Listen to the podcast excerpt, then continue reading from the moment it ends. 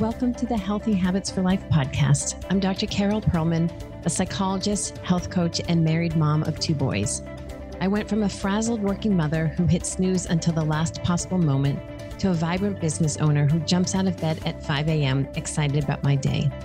I once felt completely overwhelmed by my endless task list, but have learned to work smarter, not harder, by studying health habits, mindset, and time management. I love to teach others how to implement top recommendations for health, happiness, and success. Yes, busy moms can follow a nutrition plan that supports their goals, create a daily exercise routine, and stay on top of their to-do list, and go to bed feeling fantastic about the day.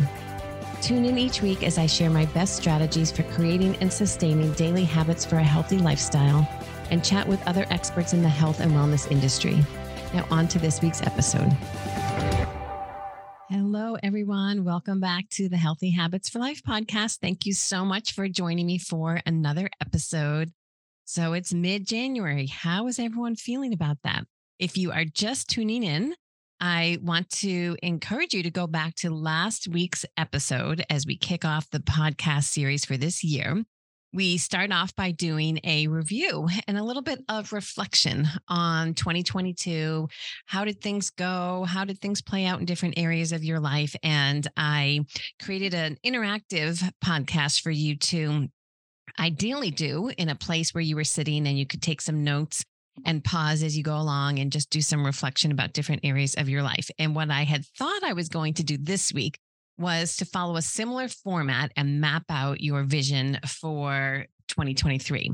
But I changed my mind and I was reflecting on some of my own thoughts and feelings as we kick off the new year and decided that I had a different message I wanted to share with you. And it comes down to this. So I'm sure you all, like me, have been inundated with all sorts of promotions for different health plans in the new year. If you're watching TV, then we are bombarded with ads. Planet Fitness, man, they must have spent a lot of money on ads. All the gyms are trying to encourage you to come back. All the online programs are telling you, you need to do this. You need to do a 15-day program. You need to do a cleanse. You need to do a sugar detox. There are so many out there. And I'm not totally opposed to these really focused plans, and I've done them at different times in my life. And I think there's a time and a place for them. When you have a very specific goal that you want to work on, then you might really dial in your focus and follow a very specific plan. But I was thinking about sort of my own process this January and wondering if anyone else was feeling the same way. And what my process has been is that I'm really not making any dramatic goals or promises to myself. I mean, yes, I do reflect on the parts of my life and I do try to live with a lot of intention in various areas of my life. And I like to set goals and work towards them so that I'm always moving the dial forward. But I found myself not inclined to take on any kind of drastic goal with my health and fitness. And what I noticed was part of me felt a little bad about that, you know, as I see all of these ads and I see other people committing to this and that. And I honestly, I was just feeling a little bit bad. What's wrong with me? Why am I not taking on some crazy plan? And then it occurred to me was that I've outgrown that mindset. That was me in the past, feeling like what I was doing wasn't good enough, that I had to radically change what I'm doing and start on some new plan on January 1. And inevitably, what happens is that plan would last about, 3 hours. And then I would blow it. And then I would feel like I failed. And I say, oh my God, I can't even get through one day staying on track. And then I'd feel discouraged. And then I'd probably just go way off the rails, and around that cycle went. So this year I decided, I've done a lot of work all my life, really. I've done a lot of work, but especially in the past couple of years, I've done a lot of work on my health habits.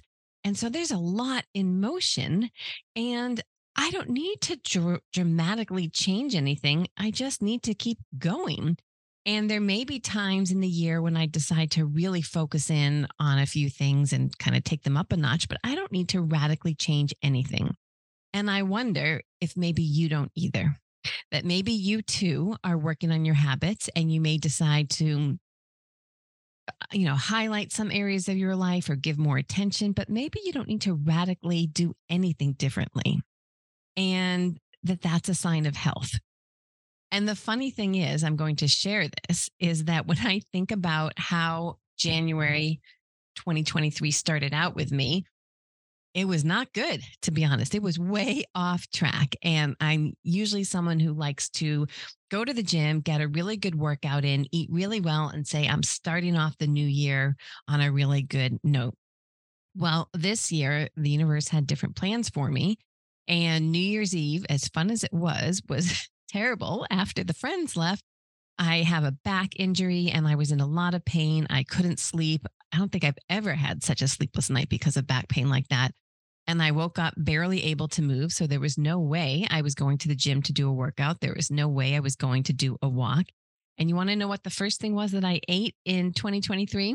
It was a Rice Krispie treat sitting on the counter from the night before, looking oh so good. And that's how the new year started. No workout, Rice Krispie treat for breakfast, and just feeling all out of sorts because I was sleep deprived. And I look at it now and I think it's a little bit comical that maybe, again, that was just sort of the universe saying to me, it's okay. You know, it's okay to just kind of be and, you know, work on ideal nutrition and work on good fitness and work on moving my body, but it doesn't have to be anything drastic. And when there's a little blip in the road, you just move on. So I had that Rice Krispie treat in the morning.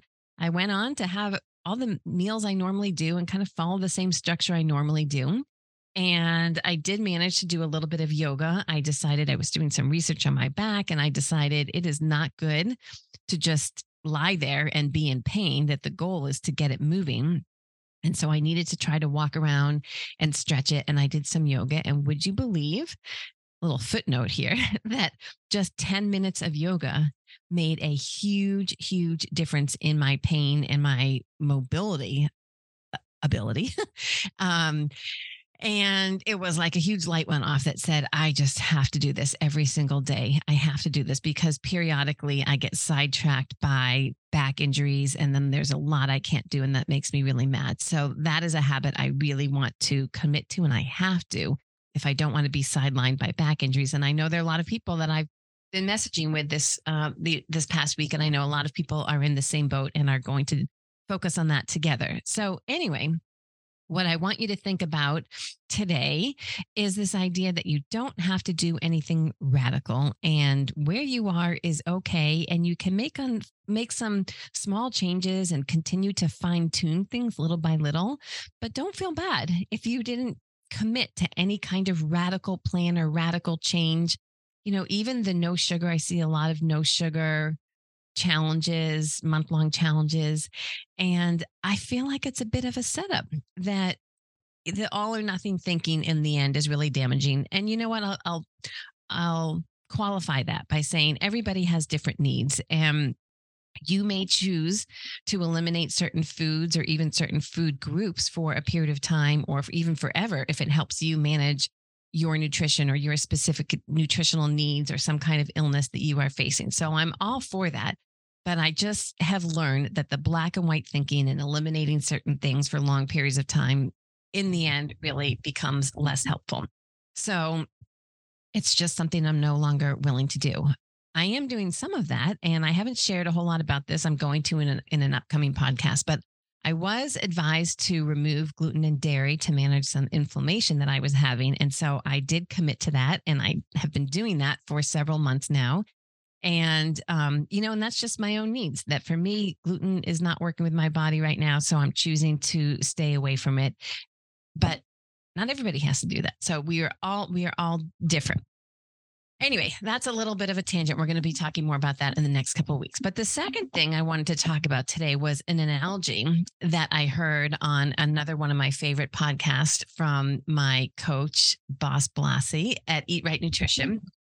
And if you haven't checked out their podcast, I have to give them a shout out because it's so good. It's so informative. A lot of hardcore science behind some of these nutritional messages that we're hearing or recommendations that we're getting, and just really great thoughts on the mindset around nutrition and fitness. So I highly recommend checking out their podcast. But I listened to their January podcast, and they gave this analogy of, and I've talked about this too, that a lot of people talk about a light switch where they feel really unmotivated for a period of time. And then it seems like mysteriously, this light switch just flips on, and all of a sudden they're dialed in their motivation and their guns blazing and, you know, going all out on a certain goal. And then, you know, and that lasts for a period of time. And then just as mysteriously, it seems like the light switch turns off and they lose the motivation and they feel stuck again.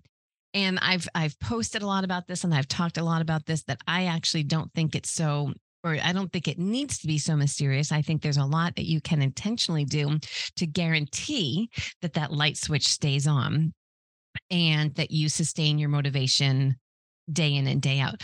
But what the Eat Right podcast talked about was this idea of replacing the light switch with a dial, you know, a dial that spans like from left to right. And what if it's just that we're talking about different degrees of motivation, and even thinking about that as it applies to different areas of our life, that maybe there are times when we turn down, I don't even want to say motivation, but maybe it's effort. Maybe we dial down effort in certain areas of our life for a period of time. Like, for example, the back injury, I've had to dial down my strength training. Not going to be forever, but just for what's going on right now, that's what I've had to do. But I'm dialing up yoga and stretching and improving my flexibility and just trying to heal.